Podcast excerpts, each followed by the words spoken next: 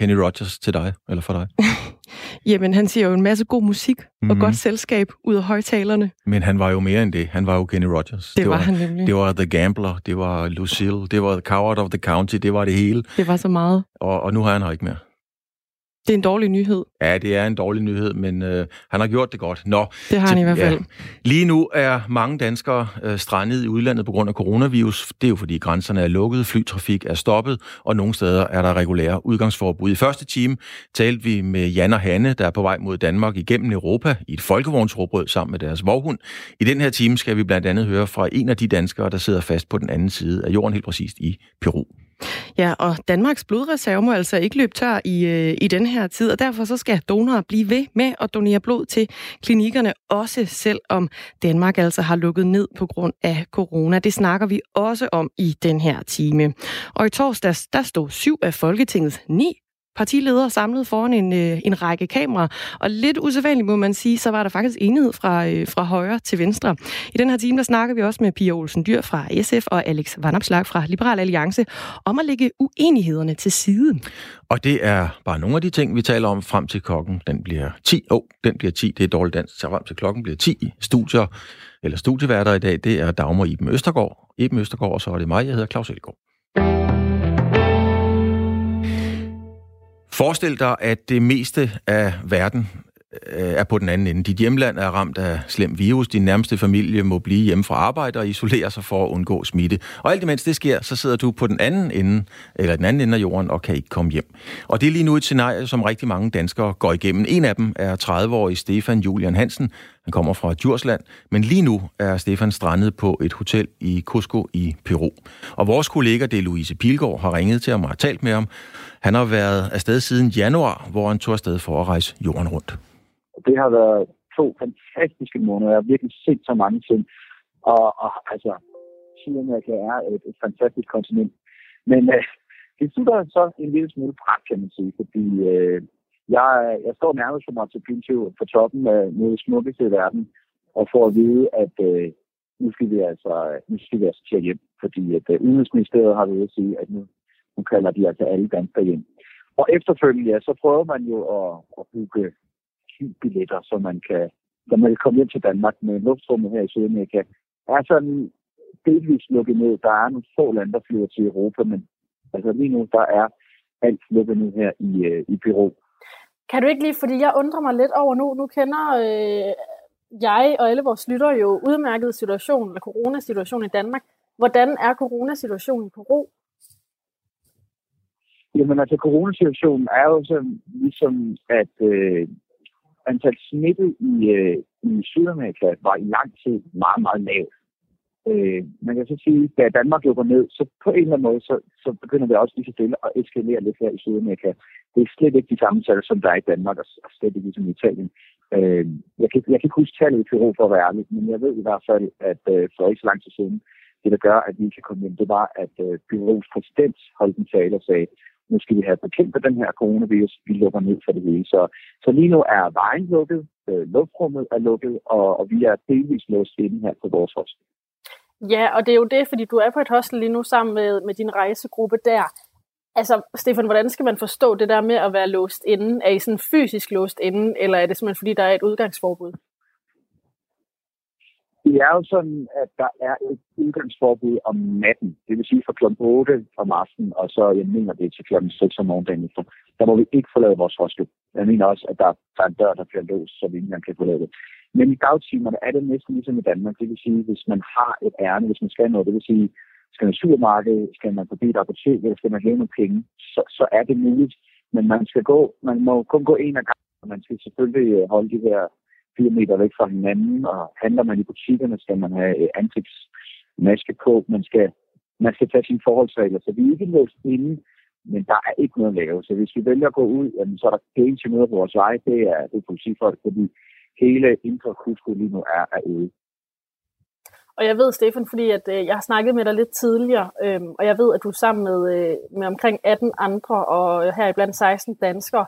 Kan du ikke lige prøve at beskrive, for I er på et hostel lige nu, men hvordan ser det ud der, hvor I er? Altså, hvordan ser det værelse ud, hvor jeg, øh, hvor jeg forestiller mig, at du opholder dig det meste af tiden? Altså, det er sådan et, øh, et, et klassisk hostel. på den måde, at, øh, at der er nogle værelser, og det er sådan nogle, vi har nogle seksmandsværelser, vi sover i, og, og man vil sige, Cusco er ikke super varmt, så det er, det er lidt køligt at være her, og, og der er nogle åbne rum, og man kan spille bordtennis og sådan noget, men, men lige nu så, øh, så bruger folk mest tid på at, at finde ud af, hvad der sker hjemme, og så stimulerer vi også ved at lave nogle aktiviteter med hinanden inden for de øh, sundhedsmæssige muligheder, der er for at, at lave nogle aktiviteter med hinanden. Så, så meget klassisk hostel med nogle rigtig, rigtig øh, søde mennesker, der arbejder på det her hostel, som, som sørger for, at vi ikke bliver helt kugelut op i hovedet og bare føler, at vi er i et fængsel. Jeg kan ikke lade være med at tænke, Stefan, øh, helt ærligt, jeg tror simpelthen, jeg vil have det så svært øh, ved at være i din situation. Hvordan har du det med at være i Peru lige nu, og ikke rigtig vide, hvornår du kommer hjem? Altså, det, de første par dage, da der var det her lockdown, der, der begynder man jo at arbejde med tanken om, er der stadigvæk nogle muligheder, er der noget, vi kan gøre? Og, og indrømme, nu er det på dagen, jeg har fundet en eller anden indre ro om, at om der går 6 dage eller 14 dage, det er ude af vores hænder. Vi kan ikke rigtig gøre så meget mere. Så jeg er egentlig okay rolig. Det eneste, jeg sådan er irriteret over, det er, at jeg gerne vil hjem til min familie. Jeg altså, når man har rejst i to måneder, så, så er man også klar til at komme hjem til, til dejlige Danmark.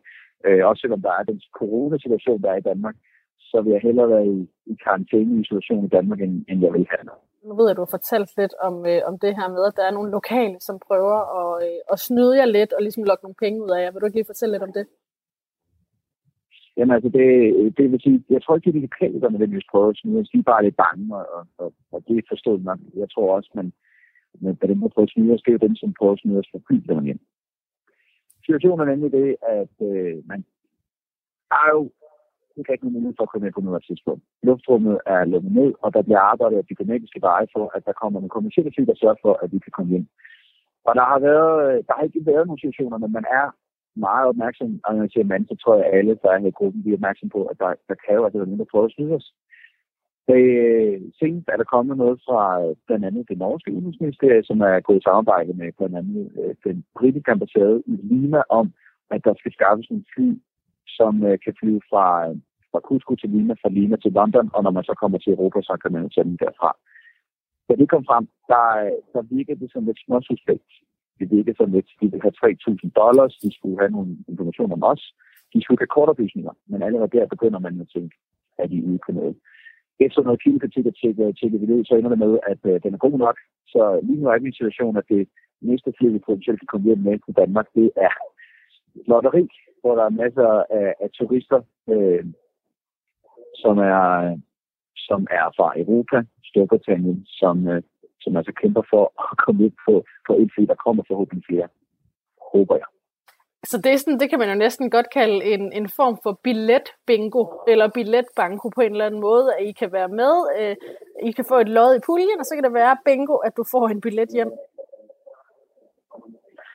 Altså det, det, det er fuldstændig sindssygt. Det lyder jo som et eller andet fremtidsferie, hvor at, at man øh, er blevet ramt af en øh, epidemi, hvor, eller ønsker en pandemi, og så, og så efterfølgende, ja, så skal man øh, måske være heldig, at man kan komme hjem. Men det, det er den situation, der er nu, den udvikler sig dag for dag. Det kan jo være om tre dage, at der er mange liv, som, som kan få os ind. Det sagde altså øh, Stefan Julian Hansen, og det var til vores kollega Louise Pilegaard. Han sidder i Peru stadigvæk.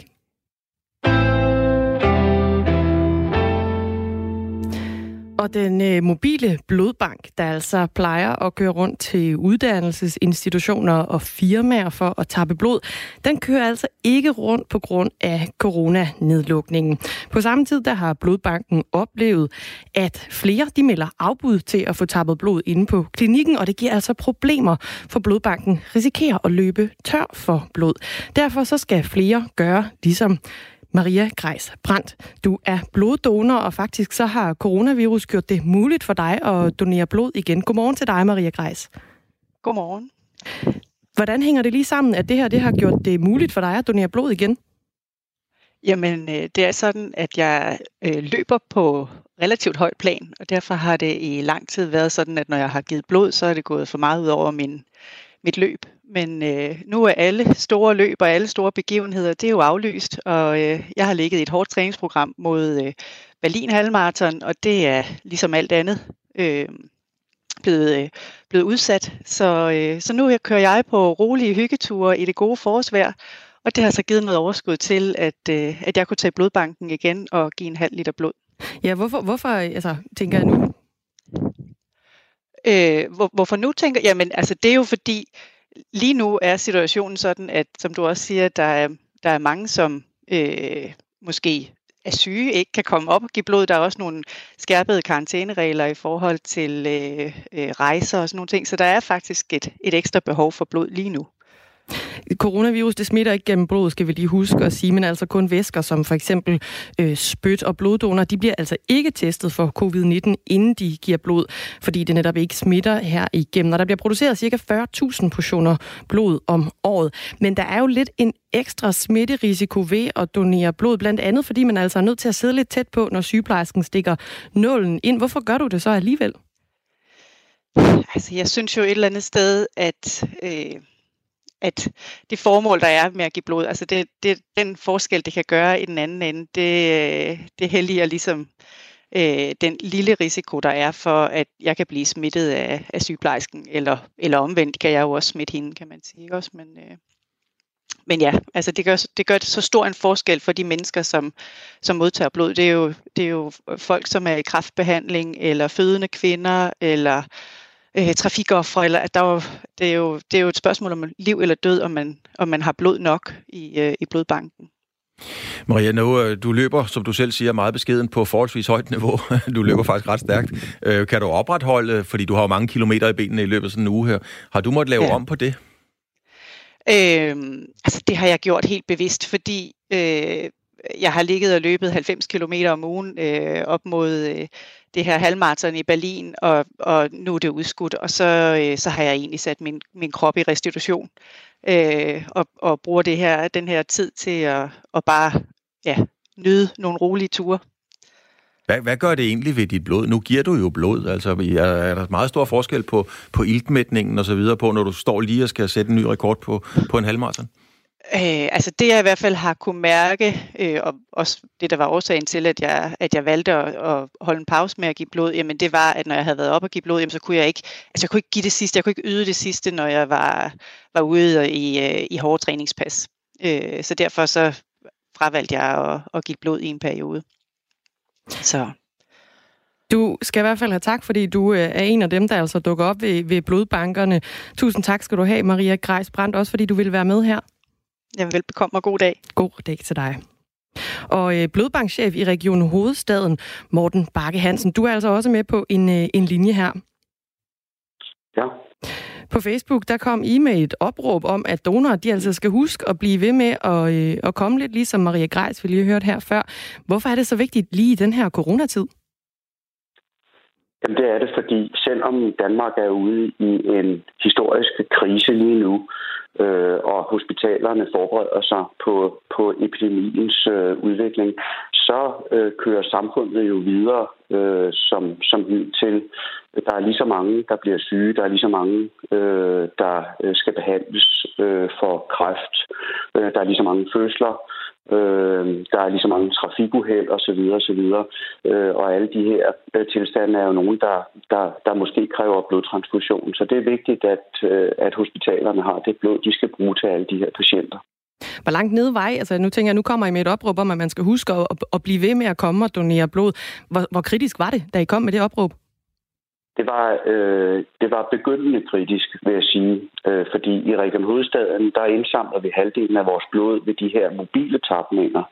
Det vil sige, at vi går ud og laver en, øh, en tar, et tappested ude på en virksomhed eller en uddannelsesinstitution, hvor vi sådan typisk sætter et sted mellem 8 og 16 tappelejre op i personalerummet eller aflagen osv.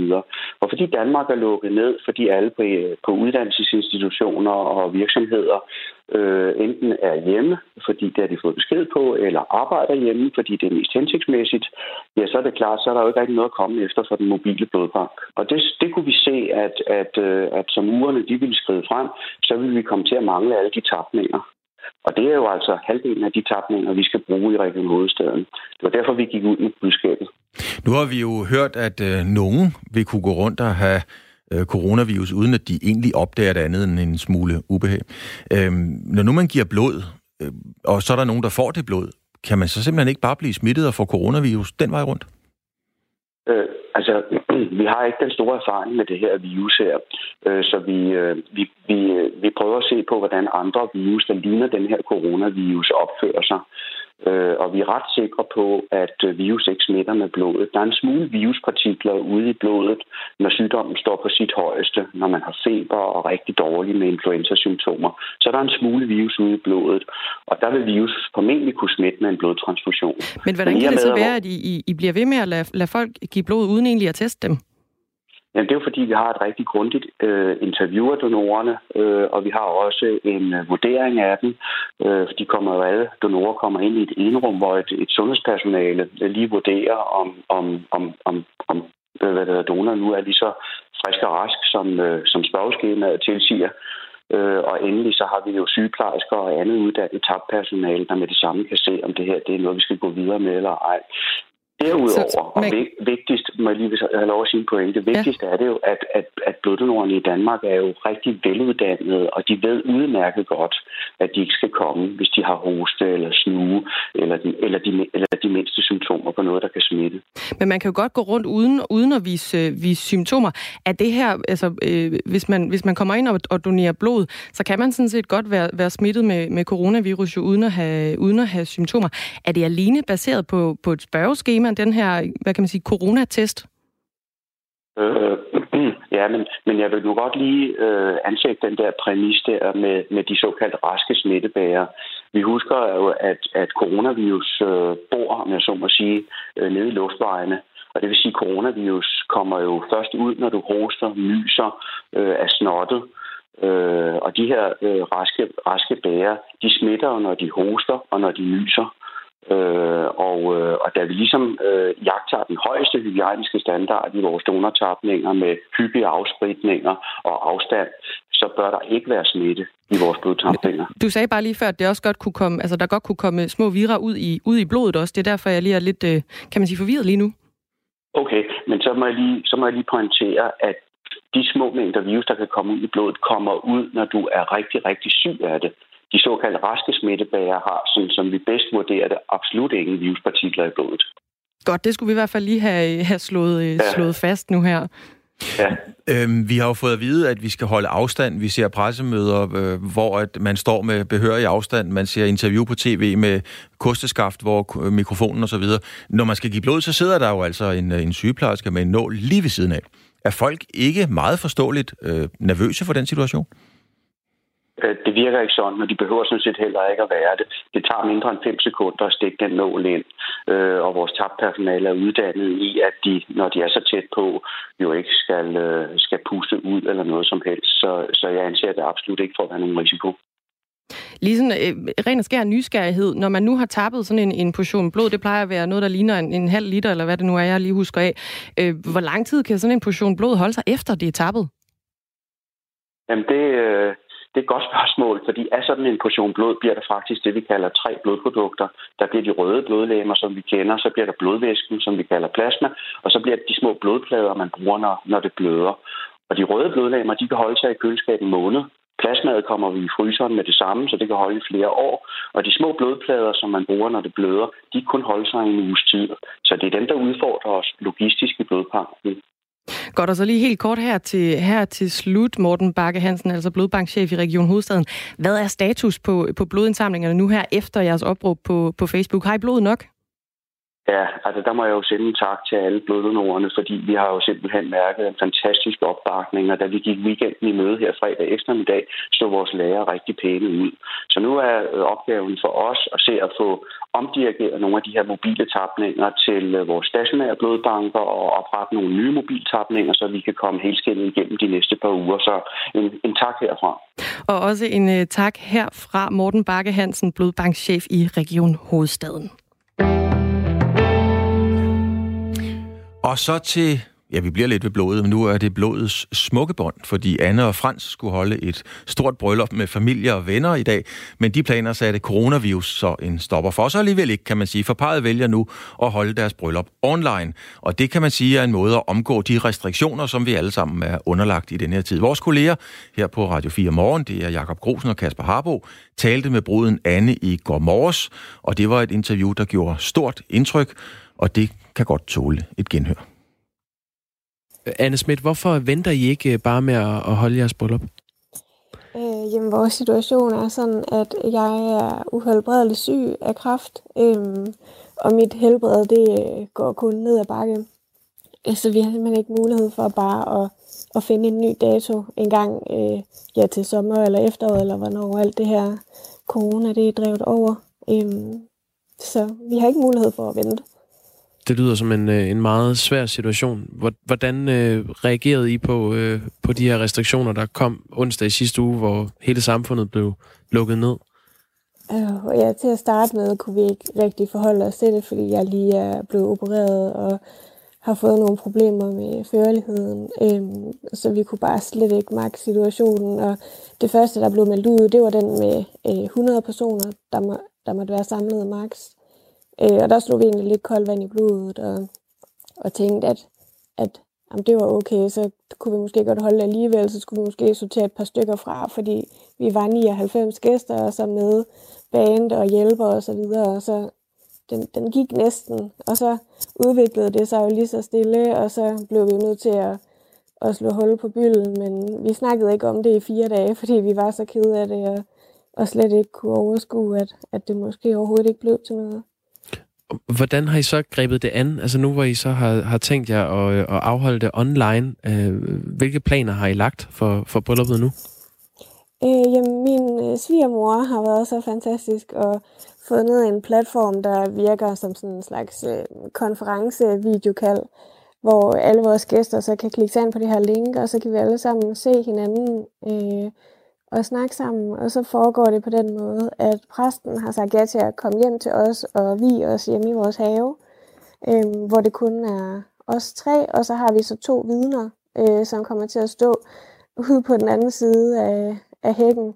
Øh, hvad hedder det? Øh, og så når det er overstået, så har vi en, en kammerat, der tager nogle billeder af os, også på afstand. Og så går vi ind igen i stuen og på det her videokald, så holder vi egentlig bare brylluppet som normalt. Vi har fået alle vores hjælpepiger til at køre land og rige rundt og dele øh, goodie bags og øh, vores mad ud til, til alle gæsterne, så det bliver så almindeligt bryllup som muligt. Og så holder folk deres taler og indslag, og jeg kaster brudebuket, og vi danser brudevals på et tidspunkt. Så det kommer til at forløbe sig som et helt normalt bryllup, bare hver for sig. Fantastisk. Hvad, hvad gør I med bandet, som du taler om? Bandet, det har vi aflyst. Det, der kunne vi ikke rigtig finde en, en løsning, fordi de bliver jo også nødt til at være sammen, øhm, hvis, hvis de skulle spille, øh, og det skulle streames. Så ja. den ja. har vi aflyst. Ved du hvad, det er bare en branche, der er rigtig hårdt ramt af corona. Sådan er det, ja. øh, musikerbranchen. Anne, det er jo en enormt hård skæbne, at øh, du har en uhelbredelig kræftsygdom, og så kommer det her corona oveni. Altså, skal du ja. ikke leve meget forsigtigt nu her, hvor, hvor det er i omløb? Jo, det skal jeg. Øhm, rigtig meget. Vi er også enormt paranoide, fordi jeg kan blive rigtig, rigtig syg af den her virus. Øhm, så vi har også frabedt os alt besøg, og det er selv vores vores forældre og mine bedste veninder og mine søster. Altså, vi ser ingen mennesker for så vidt muligt, fordi vi er så bange for, at jeg bliver smittet. Øhm, og det samme, da vi var indlagt på hospitalet, der blev der jo også øh, lavet nogle restriktioner, hvor vi heller ikke måtte få besøg. Og vi endte faktisk med at nærmest blive smidt hjem fra hospitalet, fordi der sker så meget derude, øh, og de er enormt bange for, at jeg blev smittet derude, og de mente, at det var sikrest for os, at jeg var herhjemme. Mm, så ja, det er en speciel situation. Jeg synes, det er enormt synd for dig. Altså, hvordan holder du egentlig modet op? Jamen, jeg skal giftes lige om lidt. Nå ja, det er da rigtigt. så det, er, det øh, må jeg sige, det har rigtig, rigtig meget at sige. Øh, vi har en masse forberedelser i forbindelse med det, så det er ikke svært at holde gejsten op, vil sige. Ikke lige nu.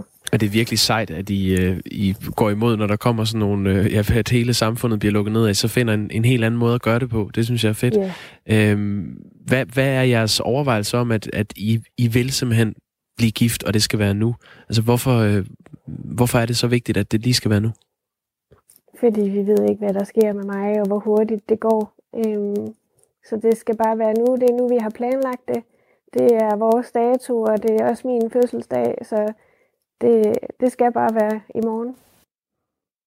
Og der må man bare sige, at i morgen, det er jo altså så i dag, stort tillykke skal det lyde herfra med bryllupsdagen til Anne og Frans. Så der er noget i luften.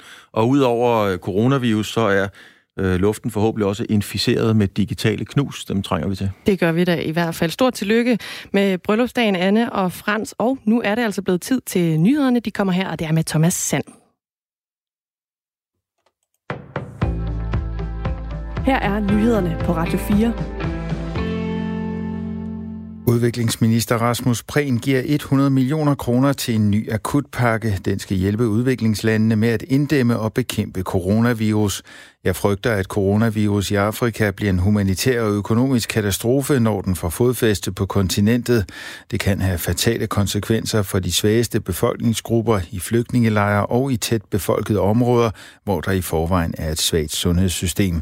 Det er desværre nok et spørgsmål om tid, før kontinentet er hårdt ramt, og der er formentlig allerede nu tale om massive skyggetal for antal smittede, siger ministeren. Der gives 50 millioner kroner til Verdens Sundhedsorganisationen WHO og 50 millioner kroner til FN's børnefond. Som det første danske hospital vil Hvidovre Hospital teste malaria-medicin som kur mod coronavirus, det skriver TV2. Hospitalet vil teste midlet klorokin, der skal gives til blandt andre patienter, som er testet positiv for coronavirus. Også patienternes pårørende skal deltage i studiet. Ifølge TV2 vil Hvidovre Hospital formentlig begynde forsøget i næste uge. Det sker i samarbejde med den praktiserende læge Stig Eggert. Stoffet her tyder på, at det har en effekt over for coronavirus, sådan at man bliver hurtigere rask og mindre syg, siger Stig Eggert ifølge TV2 og henviser til et fransk studie. Franske læger skal således have haft succes med at behandle patienter smittet med coronavirus med klorokin. Herhjemme har Lægemiddelstyrelsen før taget afstand til brugen af klorokin som middel mod corona. Styrelsen har argumenteret for, at der ikke er nogen videnskabelig dokumentation for, at klorokin skal have en positiv effekt mod coronavirus. Klorokin er desuden heller ikke godkendt som behandling mod coronavirus. Endnu findes der ikke en anerkendt kur eller vaccine, men flere lande forsøger enten at udvikle en ny vaccine eller undersøge, om allerede eksisterende midler kan bruges til at behandle viruset. Flere borgerlige partier vil have hjemsendte ansatte i det offentlige til at afspacere eller tage ferie, det skriver Jyllandsposten. Ønsket kommer efter, at regeringen har opfordret privatansatte til at afspacere eller holde ferie i forsøget på at bremse smittespredningen af coronavirus.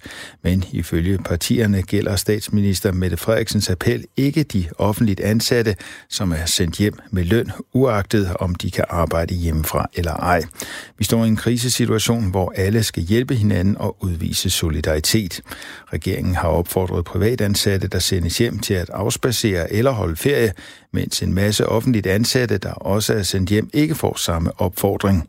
Det er skævt, siger Alex Vanopslag, leder for Liberal Alliance til Jyllandsposten. Han mener derfor, at offentligt ansatte, der ikke kan arbejde fuld tid under coronakrisen, bør afvikle afspacering og potentielt også ferie. For på den måde kan man spare de offentlige kasser millioner i lønudgifter, siger han. Colombia indfører en national karantæne for hele landets befolkning, som vil træde i kraft tirsdag, det siger landets præsident Ivan Duque. Det er det hidtil mest drastiske tiltag, der er taget af et sydamerikansk land i kampen mod det smitsomme coronavirus. Den nationale karantæne vil vare i 19 dage frem til den 13. april. Tiltaget vil betyde, at det bliver obligatorisk for alle indbyggere i landet at gå i selvisolation. Tørt og solrigt, men på Bornholm især først på dagen mulighed for enkelte regn, slud eller snebyer og temperaturer op mellem 4 og 8 grader. Du lytter til Radio 4. Mit navn er Thomas Sand.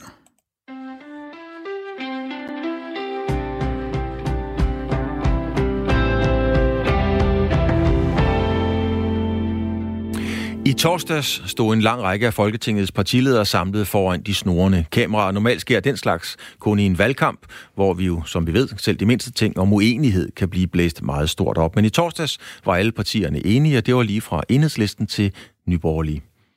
På Christiansborg der er de daglige politiske uenigheder for en tid lagt til side. Folketingets partier har påtaget sig et stort ansvar og sikret, at vores myndigheder har de nødvendige redskaber til at bekæmpe virusen. De daglige politiske uenigheder er lagt til side, sådan sagde finansminister Nikolaj Vammen, da han præsenterede en hjælpepakke til landets virksomheder. Og nu kan jeg så sige goddag til to af de partiledere, som stod bag ved ministeren, naturligvis i behørig afstand. Velkommen til dig, Alex Vandopslag, formand for Liberal Alliance, og også til dig, Pia Olsen Dyr, formand for Socialistisk Folkeparti.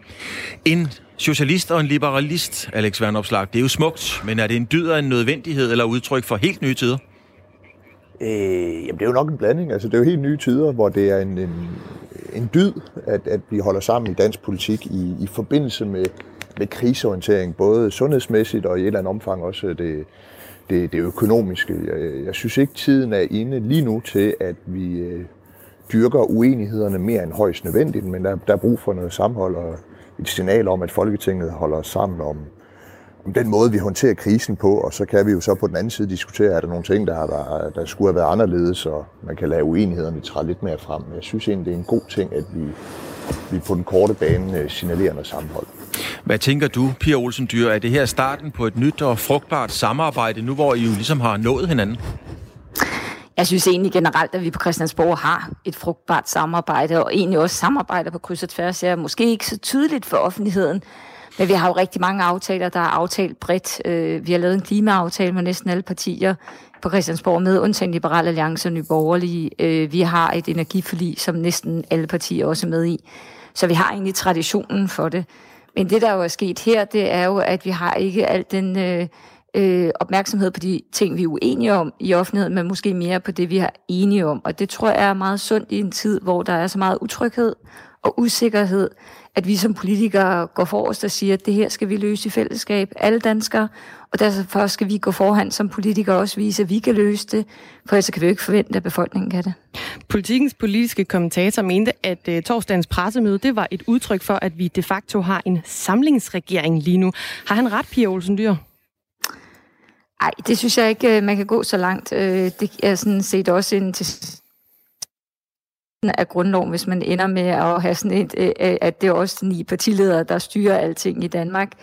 Det er jo stadig Folketinget, der styrer Danmark, og, og jeg vil sige, der er der også stadigvæk forskel mellem vores partier, men vi er nødt til at dyrke det, vi kan øh, finde løsninger om, og det vi kan blive enige om.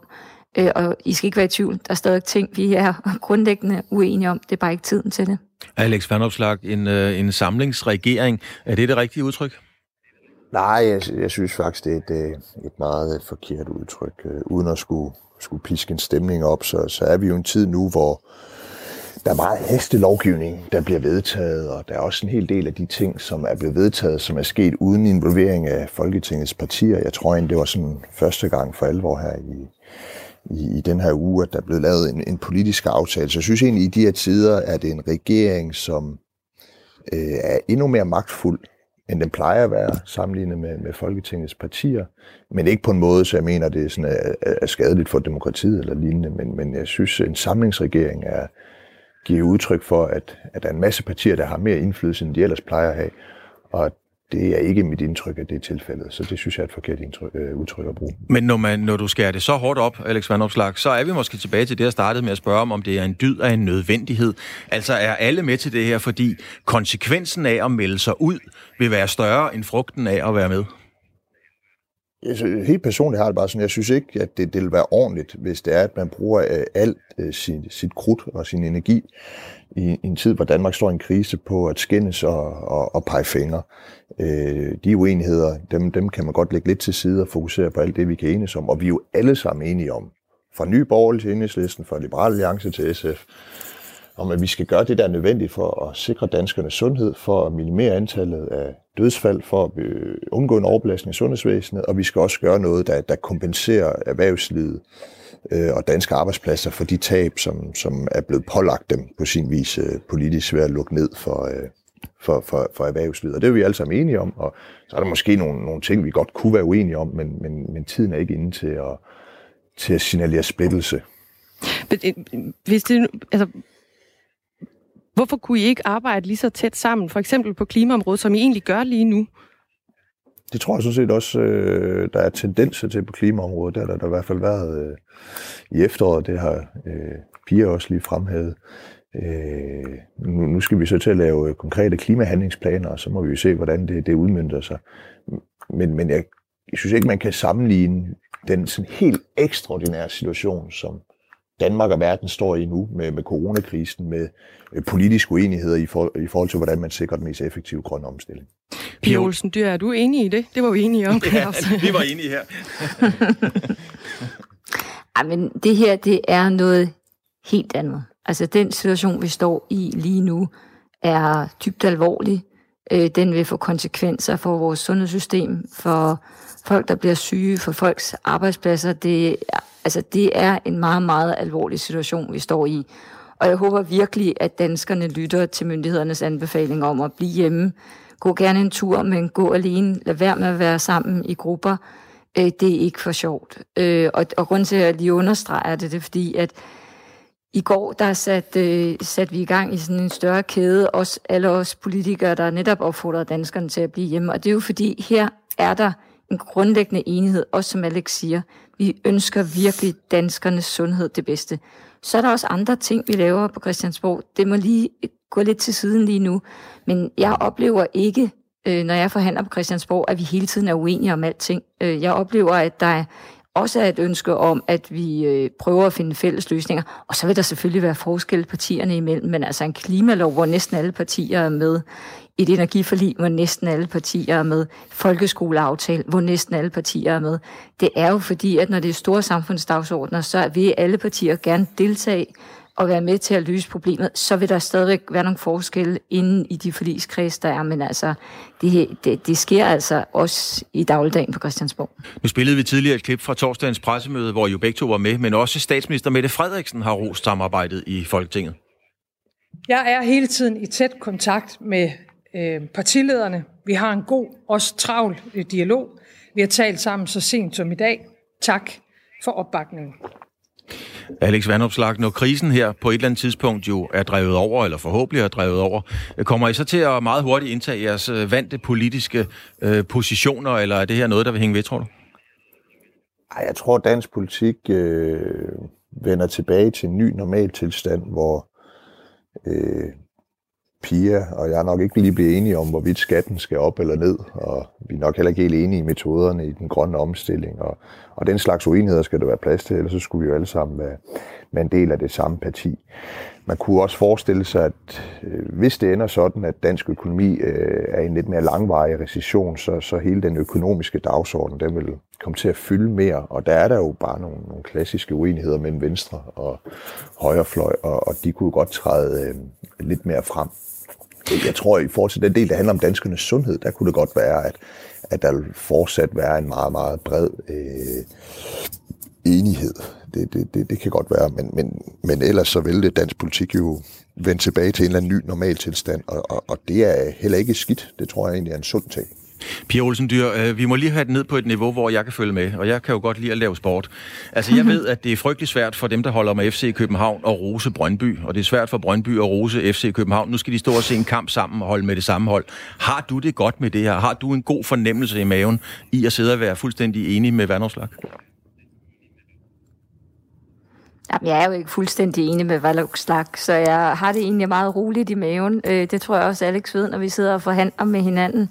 Øh, vi giver jo også udtryk for forskellige bekymringer, hvor øh, øh, øh Alex, øh, jeg tror ikke, jeg røber nogen hemmeligheder, er meget optaget af 100% kompensation for erhvervslivet øh, stab, hvor jeg nok mere kæmpet for, at nogle af dem, der er arbejdsløse, øh, oplever, at øh, de også får forlænget deres dagpengeperiode. Altså det tror jeg, øh, er, er, og det begge dele er jo repræsenteret i den endelige aftale, vi er kommet frem til Øh, fordi vi netop har haft et ønske om, at vi alle sammen kunne se os selv i det. Øh, så der er jo forskellige positioner. Øh, jeg tror aldrig, jeg kommer i den situation, at jeg hæpper på et fodboldhold, jeg ikke bakker op, men jeg tror alle sammen, vi er enige om at hæppe på landsholdet, også selvom der er spillere for et hold, vi ikke nødvendigvis normalt holder med. Og det er i virkeligheden det, vi gør lige nu. Vi hæpper alle sammen på Danmark og danskernes sundhed. I hæber alle sammen på danskerne og dansk, øh, Danmark og danskernes sundhed, men når den her krise den er drevet over, kommer I så til at indtage de vante politiske positioner, eller tror jeg, at det her, øh, den her samarbejdende ånd, den bliver ved med at hænge ved?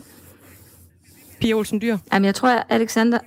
Undskyld, jeg tror, Alex har ret i, at det kommer til at hænge ved på sundhedsområdet. Jeg synes jo, at det danske sundhedsvæsen er et stærkt sundhedsvæsen, netop på grund af, at vi har investeret så meget i fra fællesskabets side i sundhedsvæsenet. Vi har et stærkt offentligt sundhedsvæsen, som i stor stil er øh, øh, gratis for alle danskere. Vi betaler også vores skat til det, men det er gratis at, dele, øh, at benytte sig af. Vi kan jo se til USA lige nu, vi kan se andre steder hen, hvor at øh, øh, på den måde, man har opbygget sundhedssystemet, så er det dybt problematisk i forhold til sådan en krise lige nu, at du skal betale mange 1000 dollars for at få lavet for eksempel en øh, covid-19-test. De lige ændret det nu her, men ellers har det været sådan. Det, det fungerer jo slet ikke. Og der tror jeg, at vi vil opleve en helt anden opbakning til vores fælles sundhedssystem. Det forventer jeg i hvert fald. Tak skal I have, Alex Vandopslag, formand for Liberale Alliance, og Pia Olsen Dyr, formand for SF. Tak fordi I havde tid og mulighed for at være med.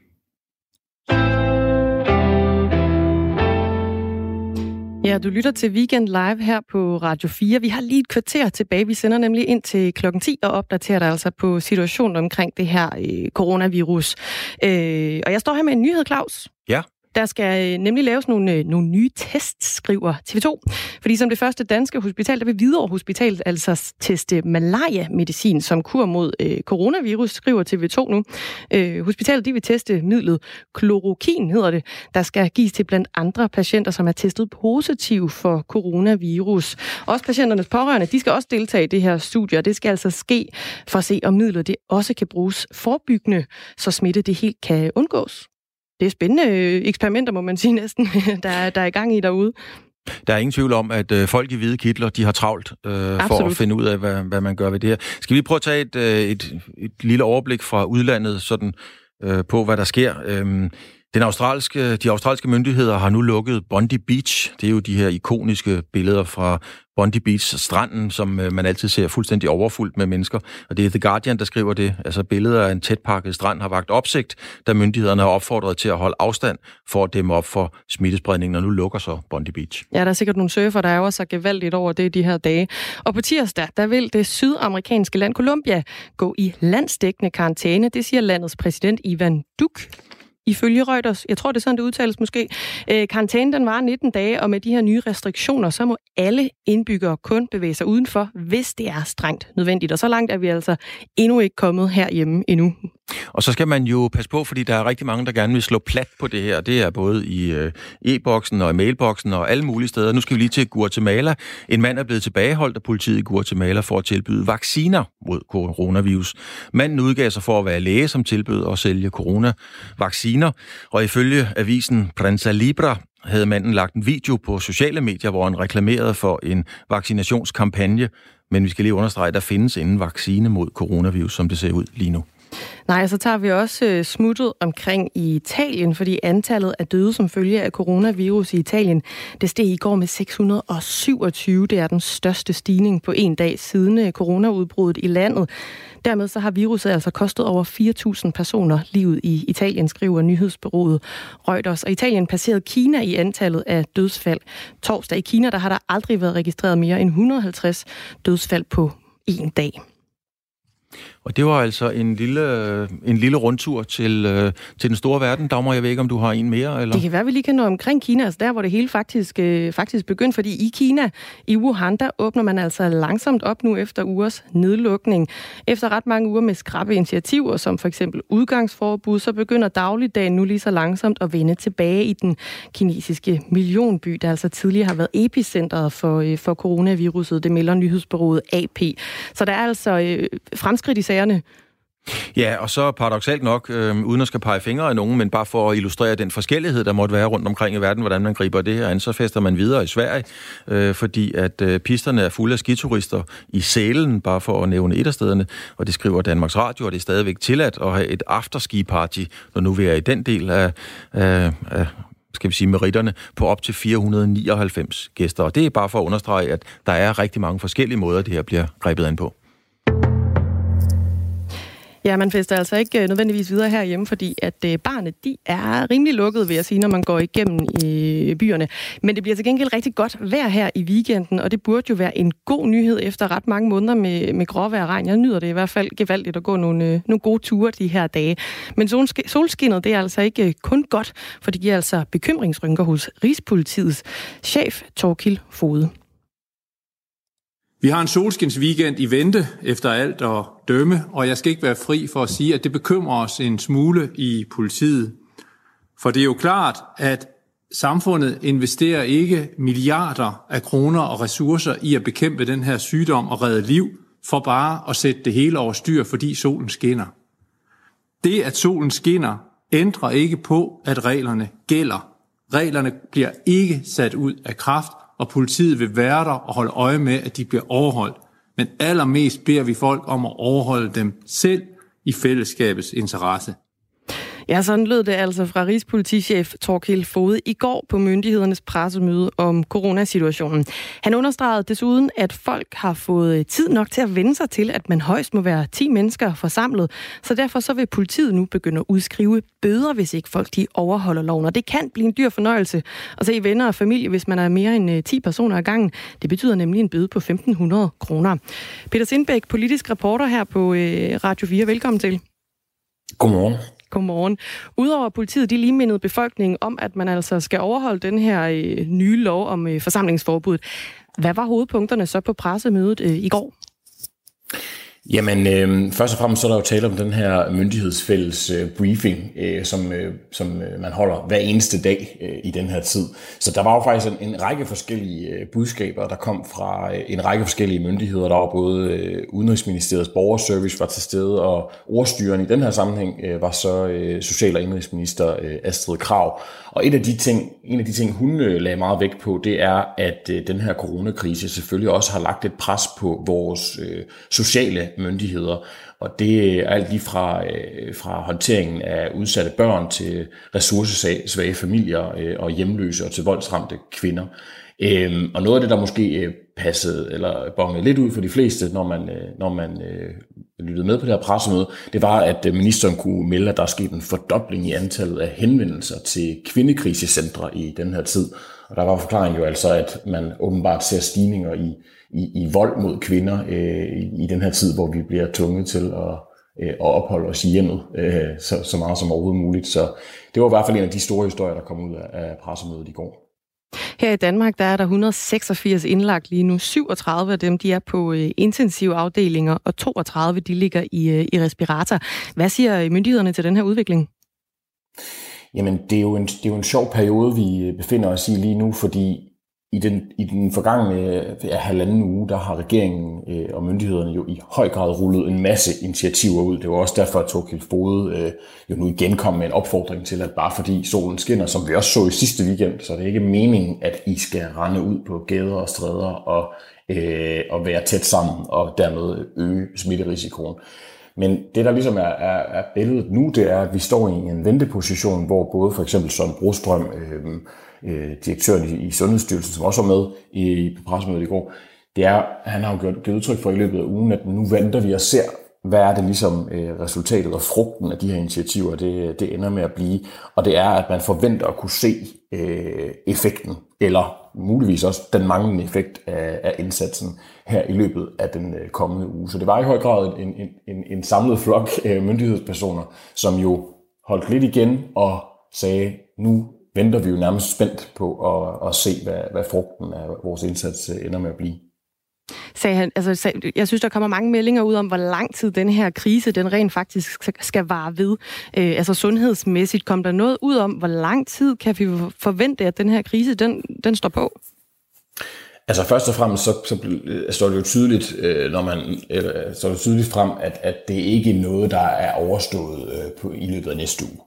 Og det er nok heller ikke noget, der er overstået øh, måneden ud. Og i virkeligheden arbejder man jo med mange forskellige scenarier lige nu, hvor det er uhyre svært at sige, hvor lang tid det her det kommer til at, øh, at tage, og om det skal blive endnu mere restriktivt, eller det skal, jeg så at sige, blive værre, før det bliver bedre. Ikke? Øhm, så det er der ikke noget svar, øh, tydeligt svar på, men myndighederne øh, siger jo til folk, at vi skal forberede os på, at det her det kommer til at være en indsats, der tager længere tid, end vi måske lige øh, har øh, forventet. Men der, der er altså ikke blevet varslet umiddelbart øh, nye tiltag eller begrænsninger øh, af vores øh, dagligdag her op til weekenden. Øh, men altså man, omfordringen lyder stadig, at man enten holder sig indendørs i sit eget hjem, eller holder rigtig, rigtig god afstand til andre, hvis man bevæger sig øh, udenfor. Så, så det er der ikke ændret ved. Øh, og nu sagde Rigspolitiet så også, at de vil begynde at slå lidt hårdere med, med bøde øh, hvis man kan sige det på den måde. Peter, vi havde tidligere på morgenen et indslag om en dansker, der sad fast i Peru, og vi fik at vide, at der sad danskere på 13 krydstogsskibe øh, rundt omkring øh, i verden. Vi havde et ægtepar, der er på vej hjem fra, øh, fra Sydspanien i et folkevognsrobrød osv. Er der kommet, eller hvad for nogle informationer gav myndighederne omkring danskerne, der er i øh, sådan en rejsesituation? Ja, tidligere på ugen, der, der lød det fra Borgerservice, øh, og, det, øh, og det budskab blev sådan set bekræftet i øh, går af direktøren i Borgerservice, øh, Udenrigsministeriets Borgerservice, som også får ved Erik Brygger. Han siger, at vinduerne begynder så småt at lukke, øh, altså at man er i en situation nu, hvor langt de fleste lande indfører restriktioner i forhold til rejse mellem lande. Altså vi ser grænselukninger flere steder i verden, og det bliver altså sværere og sværere øh, for folk at komme hjem. Så opfordringen lyder jo igen, øh, altså at man skal, hvis man som dansker er i udlandet, befinder sig i udlandet, så skal man hurtigst muligt øh, forsøge at komme hjem. Og hvis man ikke har mulighed for det, eller, eller på anden måde bliver forhindret i at, at gøre det, så skal man øh, finde et, et behageligt sted at være, og så øh, forsøge at, øh, at se, hvad, hvad udviklingen bliver. Selvfølgelig er der nogle mennesker, der sidder øh, forskellige steder i verden, og Udenrigsministeriet er jo i kontakt og forsøger efter bedste evne at øh, hjælpe danskere hjem, som sidder fanget i udlandet. Men som man jo også har understreget flere gange i løbet af ugen, så er det jo ikke fordi, at, øh, at øh, Udenrigsministeriet jo som sådan er de der rejsebureau. Altså det er danskernes ansvar, øh, de danskere, der opholder sig i udlandet, det er deres ansvar at, at komme hjem, men altså man kan på, for, for så vidt muligt få alt den hjælp, man overhovedet har brug for fra øh, ambassader, som øh, arbejder i døgndrift i øjeblikket for at hjælpe nødstille danskere i udlandet hjem til, øh, til kongeriget igen. Peter, du følger jo det her 24-7, kan man sige, øh, helt tæt. Du, øh, du er med og observerer alt, hvad der bliver sagt. Øh, der, der var en lille disput, eller i hvert fald en uenighed, eksempelvis omkring øh, lejeaftaler, som så nu er blevet sat på plads. Hvad er dit indtryk overordnet? Altså, er der styr på kommunikationen i forhold til, at man får meldt de samme øh, ting ud? Jamen det kan man jo, det spørgsmål er jo, det er et rigtig godt spørgsmål. Altså lige den her konkrete sag, du nævner her, der er det jo, at Serum Instituttet kom med nogle væsentligt mere skærpede anbefalinger i forhold til, hvor, hvorvidt man skal lade sine børn lege med andre børn, og under hvilke forhold det skal være.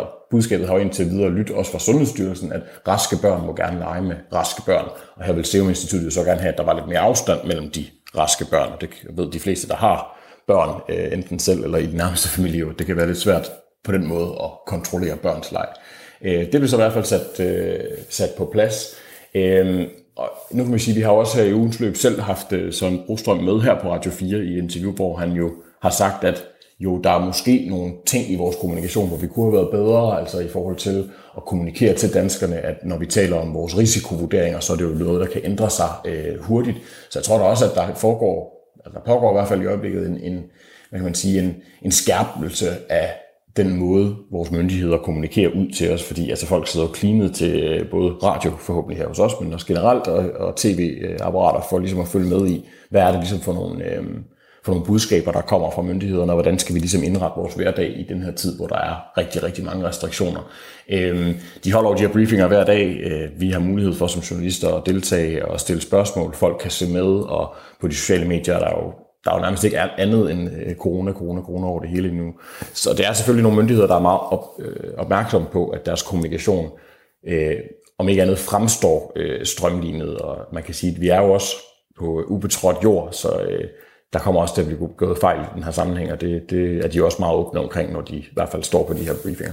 Lige helt kort til sidst her, øh, Peter Sindbæk.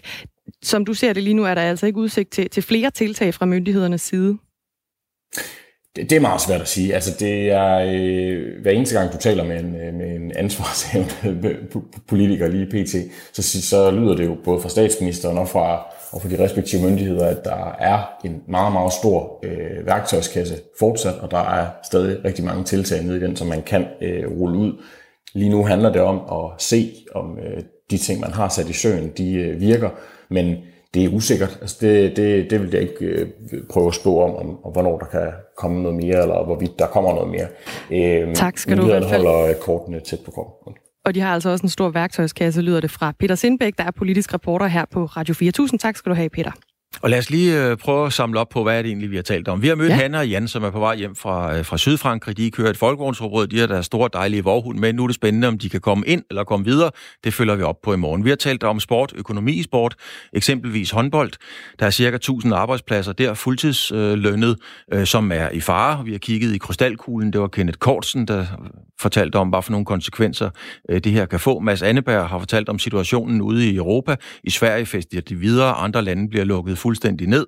Øh, og så har vi også været til digitalt bryllup. Ja, som vi i øvrigt lige skal huske at ønske kæmpestort tillykke med. Men det var altså alt, vi nåede her fra Weekend Live for den her omgang. Vi er tilbage igen i morgen, og det er mellem klokken 8 og klokken 10. Nu er det tid til nyhederne